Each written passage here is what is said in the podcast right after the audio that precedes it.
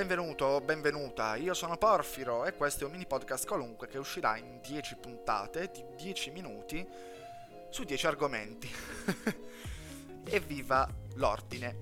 Queste puntate usciranno una volta alla settimana di domenica, guarda caso alle 10. Dunque, senza perderci in chiacchiere, io partirei subito dal primo argomento, cioè quello del valore del ragionamento e di come approcciarsi alla materia. Ora, la materia di cui si sta trattando è la logica, in generale, almeno materia di cui ci si occupa in questo episodio. La logica ha un senso finché c'è un presupposto, cioè il giudizio, l'uso dei giudizi. Purtroppo c'è un'accezione negativa nella parola giudizio, però in realtà è una parola fantastica perché indica una descrizione, una definizione, diciamo così. Cioè io giudico che il mio computer in questo momento è acceso perché sto registrando, beh dico qualcosa di vero, cioè do una definizione di qualcosa di reale, mi rendo conto di quello che c'è davvero davanti. Credo che il modo migliore, lasciando perdere tutta la questione pregressa delle categorie eccetera che puoi trovare nella logica di Aristotele, andrei subito al dunque. Il modo più semplice per approcciarsi credo che sia il quadrato aristotelico e subito dopo i sillogismi. Il quadrato aristotelico si fonda su quattro puntini, quattro lettere A, E, I e O. Queste quattro lettere sono parte di due parole diverse, la A e la I fanno parte della parola adfirmo, cioè affermo, e indicano il senso della frase, cioè affermativa. La E e la O sono parti della parola nego e indicano il valore della frase in quanto frase negativa, giudizio negativo. Questo giudizio può essere generale, cioè ogni x e y, affermativo se rientra ehm, appunto nelle A. Nessuna x e y è un giudizio generale però negativo e quindi rientra nelle E. Così la i e la o. La i significa che alcune x sono y, anche qui vedi c'è il concetto di, di affermazione di qualcosa, per quanto in particolare. Infatti la i e la o sono praticamente rappresentano giudizi particolari, cioè che hanno un soggetto limitato in quantità e numero, per capirci. La O invece significa banalmente alcune x non sono y. La A e la E sono contrarie, così come la I e la O fra di loro. A contraddice E, I contraddice O e viceversa. È un rapporto più univoco, se non è zuppa e pan bagnato. Mm? Il rapporto fra la A e la I, come fra la E e la O, è un rapporto di subalternità. Questo significa che c'è un'opposizione fra I ed A ed anche fra E e O, in senso biunivoco. Non posso spiegartelo diversamente perché sono già passati 3 minuti e c'è un mondo da dire. Ora, tu conta che qualsiasi giudizio, magari ti viene detta una cosa X, no? Eh, lo devi considerare su questo quadrato, cioè è un giudizio particolare, è un giudizio generale, è un giudizio affermativo, negativo. Oltre al rapporto di subalternità, c'è un rapporto eh, di contraddittorietà cioè la A e la O, come la I e la E, sono contraddittorie a vicenda, perché se ricordiamo che la A significa che ogni X è Y, e ricordiamo che la O rappresenta il fatto che alcune X non sono Y, vediamo che c'è proprio un, una contraddizione in termini, perché se tutto è B, allora alcune cose non possono essere B. E la O afferma proprio questo, alcune cose sono B la A afferma tutte le cose sono B, ma se solo alcune lo sono non possono esserle tutte. Così fra I ed E, stesso rapporto. Poi magari vedrò di metterti un link al quadrato per darti una mano, insomma. Questo quadrato è praticamente riassuntivo del rapporto fra i giudizi, perché i sillogismi non sono altro che dei giudizi, delle conclusioni formulate dalle premesse. E comunque sono tutti giudizi, quindi bisogna capire in qualche maniera in quale rapporto possono essere questi giudizi. Allora, i metodi di sillogismo sono due. Il sillogismo è un ragionamento formato generalmente da due premesse e una conclusione. Le premesse contengono le cause e la conclusione, beh, la conclusione che deriva dalle cause. L'altro metodo qual è? Questo metodo si chiama metodo deduttivo, cioè che dalla causa certa si osserva l'effetto, che evidentemente è certo. L'altro metodo è quello induttivo, che parte dalla presenza di moltissimi indizi, diciamo così, di moltissime prove e tenta di arrivare alla causa, quindi dagli effetti alla causa, ma questo è un metodo che è particolarmente pericoloso e, se non ricordo male, Aristotele rende accettabile unicamente per gli scienziati. tra parentesi la parola scienziati. Entrando nello specifico, il sillogismo si compone di tre parti, te le ho già dette, ma restringiamo il campo. La premessa maggiore, una premessa minore e una conclusione che deriva dalle premesse. Esempio pratico, tutti gli uomini sono mortali. Tutti gli uomini sono mortali è una frase affermativa generale, quindi è una A. Socrate è un uomo.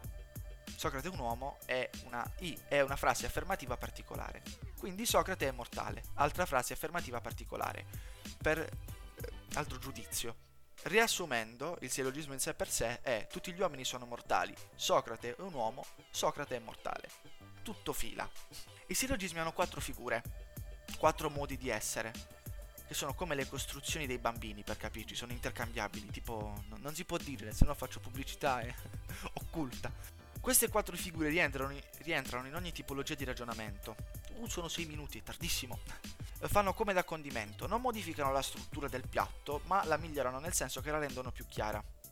Le quattro figure prendono vita da quello che è il termine medio, che può essere soggetto o predicato delle frasi che fungono da premesse. Si può dire che le quattro forme secondo cui si trova il termine medio sono SP, PP, PS ed SS, tralasciando tutte le derivazioni neonaziste del termine. per spiegarci meglio, anzi per spiegarmi meglio, la prima parte SP significa che nella prima premessa il termine medio possa essere soggetto, nella seconda predicato. Può essere il termine medio anche predicato nella prima e predicato nella seconda. E così via. Perché ad esempio SP e PP li abbiamo visti, ma adesso c'è PS ed SS, cioè il termine medio predicato nella prima è soggetto nella seconda premessa, come anche soggetto nella prima e nella seconda. Lo so che è già incasinata così la questione, perciò non ti aggiungo altro. Giusto per essere chiari, il termine medio può essere un soggetto o una caratteristica o qualità del soggetto e quindi chiamarsi predicato. In, termini, in favore di sintesi, diciamo così, il termine medio può essere soggetto predicato all'interno delle premesse. Questo termine compare nelle due premesse e non nella conclusione. Per intenderci, ripetendoti il sillogismo tutti gli uomini sono mortali, Socrate è un uomo, Socrate è mortale, la parola uomini uomo risulta essere il termine medio perché si trova nelle due premesse ma non nella conclusione. Bene, ora che ti ho rotto la testa su sta cosa, posso dirti qualche altra cosina di contorno, cioè la ricerca della verità e il significato di logica e dialettica. Mo. Io te le tengo ben separate queste due cose. Partiamo dalla prima, dalla ricerca della verità. Dunque, nel quadrato e nei sillogismi, eh, la verità in se stessa è nella conclusione, che però deriva dalle premesse. Queste premesse devono essere certe. Altrimenti non sarebbe vero il sillogismo. Non so se mi spiego.